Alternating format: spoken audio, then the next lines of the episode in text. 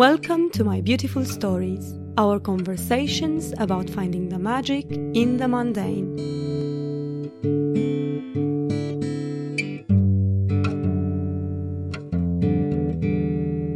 Hello, this is another bonus. This time it's bonus to episode 3, which spoke about grandma's fridge and other such material possessions.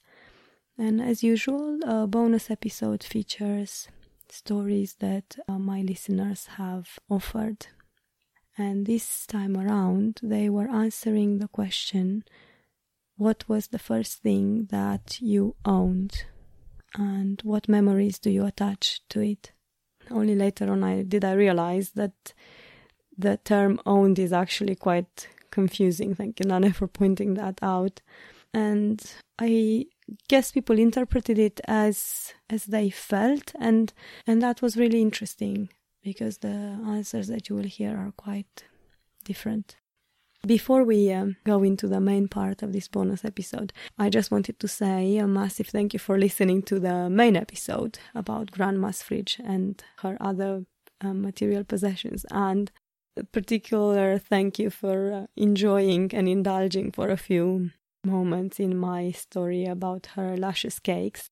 I have been looking over the internet trying to find a similar recipe because I do remember most of it, but I wouldn't dare to put it on paper myself. But once I do find a recipe of grandma's cakes, I will let you know. So, without further ado, going into your stories. The first thing that I owned was an enormous pink teddy bear, which makes me think of comfort, family, and security. The first thing I remember, and it was so precious to me, was a small perfume miniature bottle. It was a Chanel number no. 5 with a classic black top. I think I was three or four years old, and my grandmother used to have an antique makeup table with a hidden opening which lit up as you opened it.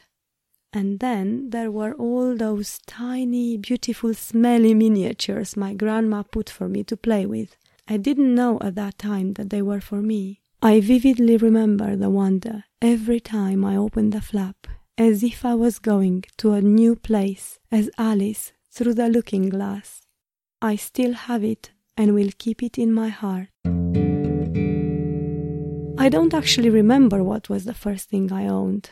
Is that bad? My memory is pretty blurry. My earliest recollection was of a little baby pillow gifted to my parents by the international airlines we were traveling on. My mom tells me I was only about six months old when I took that first international flight.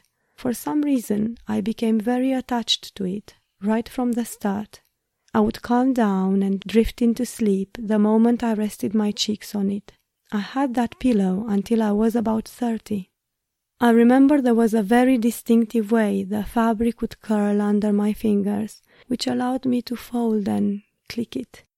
To this day, I find my fingers still seeking out the feel of that particular type of fabric and unconsciously clicking it.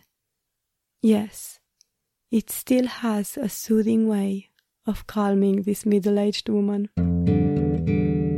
The last story comes from my sister. In fact, it's an answer. So, when I asked the question, what was the first thing that you owned and what memories do you attach to it, my sister just answered that it was a doll and her name was Dondolina.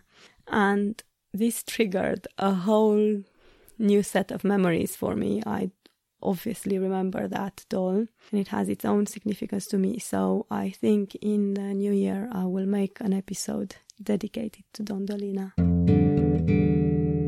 Thank you once again for trusting me with these beautiful and very touching stories and memories. And particular thank you to go to Nane, to Alessandra, to Maddie, Sheila, Nat, and Theo. Thank you so much and see you next week. This is it from us. If you like the podcast, please rate, review, or subscribe. Get involved in the conversation each week on my Instagram account at stories.